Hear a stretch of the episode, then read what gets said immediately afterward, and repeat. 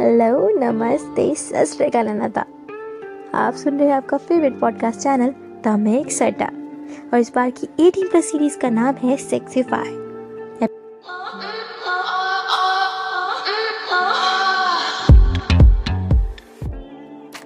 तो अब तक की स्टोरी में मैंने देखा किसी पॉलिना मोनिका और नतालिया तीनों अपनी लाइफ में बिज़ी होते हैं। नतालिया के ऊपर पास होने का प्रेशर होता है और फैमिली का, पॉलिना के ऊपर अपनी लव लाइफ को हैंडल करने का। और मोनिका के ऊपर फाइनेंशियली स्टेबल बनने का और पास होने का।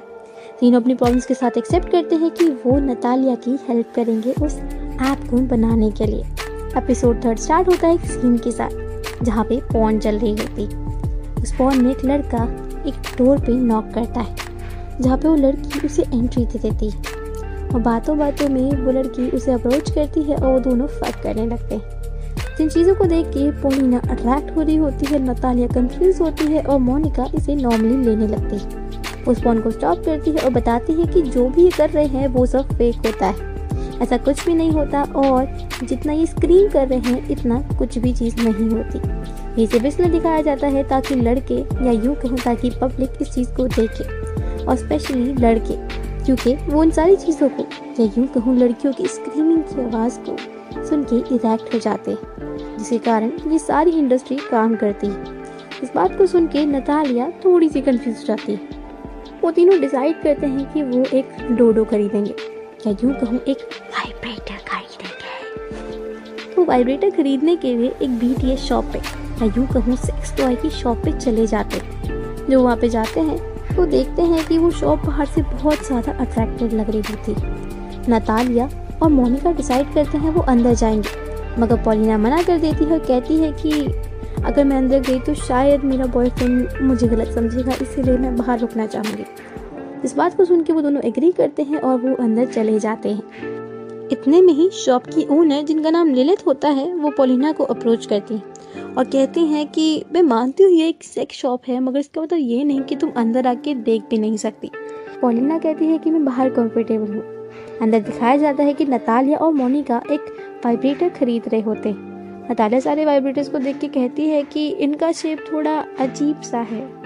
तभी मोनिका उसकी बात कंप्लीट करके बोलती है, इनका साइज़ और शेप कॉक की तरह है। और नतालिया वहाँ पे थोड़ा सा शाय फील करती है। तभी एक लड़का जो कि शॉप पे काम करता है, इसका नाम एडम होता है, वो उन्हें अप्रोच करता है और कहता है कि, मेरे अकॉर्डिंग आप कुछ ढूंढ रहे हैं। और यहाँ पे जितनी भी लेडीज़ आती हैं, उनकी हेल्प करने में मैं बहुत अच्छा हूँ। तो आई होप शायद मैं भी तुम्हारी हेल्प कर सकूँ। बताता है कि 80 परसेंट लेडीज़ या फीमेल इस वाले वाइब्रेटर को अप्रोच करती हैं और इसी की डिमांड करती है। इसे देख के नतालिया कहती है कि इसमें ऐसा क्या खास है? तो कहता है कि मुझे भी नहीं पता but I think it would be useful for you इस बातों को सुन के वो उस वाइब्रेटर को खरीदते हैं और मोनिका उनसे अलग हो जाती है। नतालिया और वोलिना मार्केट में घूमते हैं और उस ऐप के लिए सिस्टम क्रिएट करने के लिए सारा सामान कलेक्ट करने लगते हैं। नतालिया जिस शॉप पे काम करती है, जिसके शॉपकीपर का नाम जोबू होता है, वो उनसे हेल्प मांगती है और कहती है कि हमें इस ऐप की कोडिंग के लिए आपकी हेल्प चाहिए होगी। तो प्लीज़ आप हमारी हेल्प कर दीजिए, जिसके लिए वो एग्री कर जाते हैं। तीनों रूम पे जाते हैं। जो वो अपना काम करना शुरू कर देता है और कोडिंग करने लगता है। और नतालिया और पोलिना दोनों रूम में आ जाते हैं। वो सारा सिस्टम सेट करते हैं बट क्वेश्चन आता है कि कौन इस वाइब्रेटर को यूज़ करके नेस्टरी बेट या यूँ कहूँ सेल्फ लव करेगा। इन दोनों के बीच में इसी बात को लेकर बहस हो जाती है। पॉलिना ऑफेंड हो जाती है और नतालिया बोलती है कि मैं एक वर्जिन हूँ और मैंने ये सारी चीज़ें नहीं की। यूँ तो तुम्हारे पास तो बॉयफ्रेंड भी है और तुम इन सारी चीज़ों को ज़्यादा अच्छे से कर पाओगी। मगर पॉलिना कहती है कि ये चीज़ तुम भी कर सकती हो और कोई भी फीमेल कर सकती है। ऐसा नहीं होता। अगर तुम करना चाहो तो तुम कर सकती हो। तभी इन सारी चीज़ों में बहस हो जाती है और वो कहते हैं कि हम मोनिका को कॉल करते हैं, क्योंकि उनके पास कोई और ऑप्शन नहीं बचता। मोनिका प्रोफेसर से बात करने गई होती है। वो बताती है कि मैं नतालिया के प्रोजेक्ट में उसकी हेल्प कर रही हूँ। जब प्रोफेसर पूछता है कि वो प्रोजेक्ट किस बारे में है तो बताती है ऑर्गेजम्स पे, और मैं प्रैक्टिकल पार्ट हैंडल करूँगी।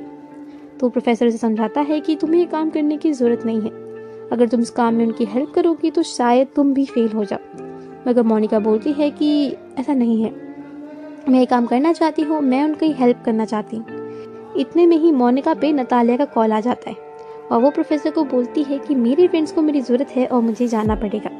जो घर जाती तो उसे बताते हैं कि इस ऐप पे प्रैक्टिकल पार्ट तुम्हारा डिपार्टमेंट है और इसीलिए ये काम तुम्हें करना पड़ेगा।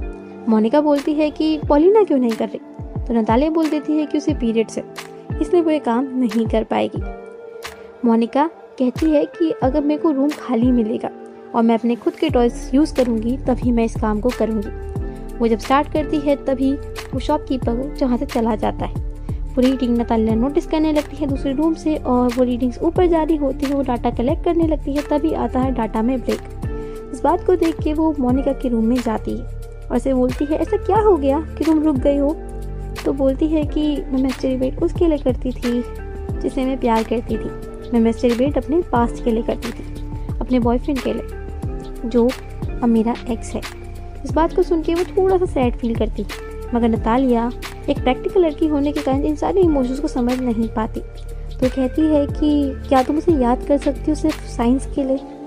इस बात को सुन के मोनिका बहुत ज़्यादा ऑफेंड हो जाती, और वो वहाँ से चली जाती। दालिया के पास कोई ऑप्शन बचता नहीं और वो चुपचाप बैठी रह जाती।